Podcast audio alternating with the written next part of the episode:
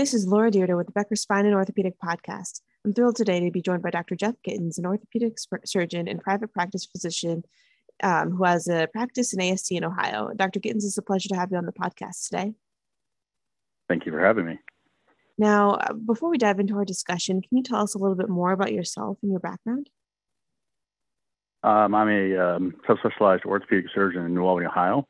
Uh, I've completed three fellowships, and uh, my group is subspecialty as well in musculoskeletal. We have about 23 partners, um, and most of them are all um, subspecialized and fellowship trained. Fantastic. Well, what do you anticipate will be your top challenges in 2022? The top challenges in 22 I foresee are just digging out of, of COVID. Um, COVID has taken a toll upon us. And I just uh, thought back about it. It's been three years almost since we've been dealing with COVID. And if we think back about COVID, at one point in time, we were conserving masks and gowns, which has affected practices back then, as well as education for students and residents, um, to where we are now. And it's also affected our relationship with our patients. So a lot of that has to be uh, dealt with and kind of uh, mended, if you will. Absolutely. I think that's a really great point. And, you know, when you look at, especially thinking about deepening your relationship with your patient base, what do you anticipate uh, that will take um, in really making sure they feel comfortable and safe coming back and want to be able to rely on some of the specialty care providers like they would have before the pandemic? You know, I think they rely upon us for our medical expertise and how we've approached them going through the COVID as well. The pandemic uh, taught us um, how uh, we need to take care of each other more so than anything. Unfortunately, that created a distance sometimes from some patients when they came in where they had to wear masks, physicians had to wear masks. There was a challenge then of seeing someone smile or seeing a facial expression from a patient. Um, patients felt very encumbered by a mask. Some people wouldn't even show up to the office. And so now we're finding people who are coming into the office for their musculoskeletal injuries that probably should have been in a long time ago, but they were delayed. So they've had delayed um, care for them. And that's being somewhat challenging. I think showing them that it's safe to come back in, showing that we really do care for them is going to enable them to come back in the office, but it's going to be slow to begin with, and then it'll have to be um, built upon. Got it. That makes a lot of sense.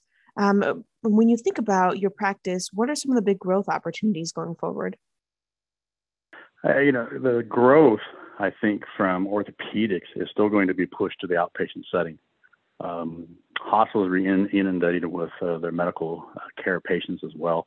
But what we found out with COVID as well is it pushed a lot of things to the outpatient setting. There are many hospital systems that were saying that they could not do elective overnight cases. Um, that forced a lot of surgeons, a lot of patients to take another look at doing outpatient surgical cases. So I think the next boom is going to be in the outpatient setting doing total joints, spine surgery, as well as most orthopedic procedures. Absolutely. I, think that makes a lot of sense. Are you um, currently able to do some of your more complex spine and total joints in the ASC that you have? In our surgery center, we're still doing uh, outpatient total joints. Um, most of them go home the same day. We have the ability to hold them overnight, but most of our patients are going home the same day. Spine surgery, we're not doing as complex of cases. Um, that is still on the horizon, and, and, we're trying to make sure we're taking safe care of our patients and what our surgeons feel comfortable with. That is a possibility. Got it. That that makes a lot of sense.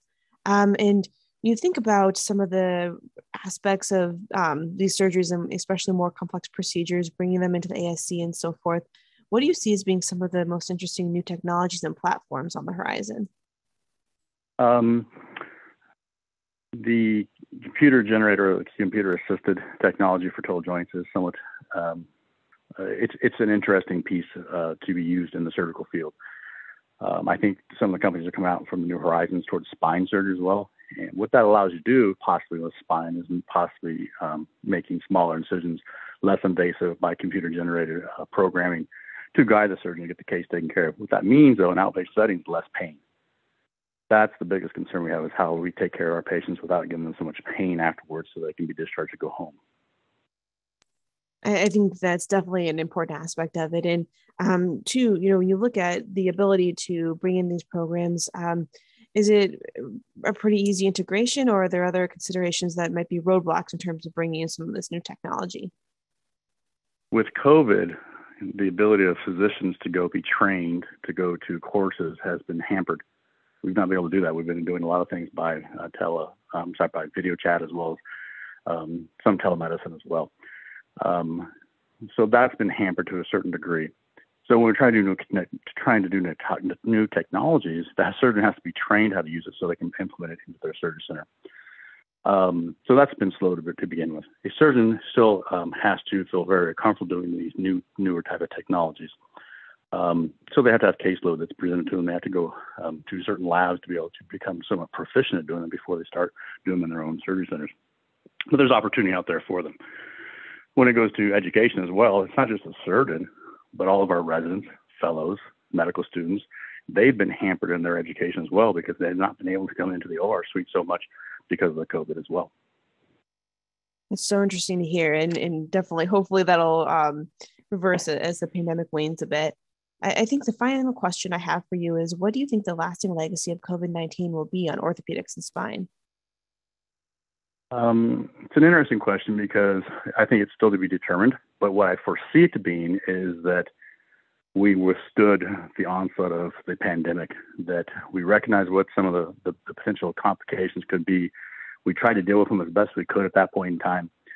Um, but we still try to take care of our patients at the same um, level of care that they that they um, came to us to to uh, to accept as being the professional standard. So we had to we recognized they had a pandemic going on. We took care of them from that standpoint. We got them in as best we can to take care of them. Going forward, I hope we can regain that patient's trust as well. I think that's one of the biggest things I see from my own patients is that they've been so reluctant about coming to the offices because they're just afraid and that's that's not a good thing for a patient to be afraid just to go see their own physician. So hopefully that will go away. Hopefully we can build back the trust between the patient and the physician once again. Absolutely. Well, Dr. Gittens, thank you so much for joining us on the podcast today. This has been a really fantastic discussion, and I look forward to connecting with you again soon. Thanks for having me.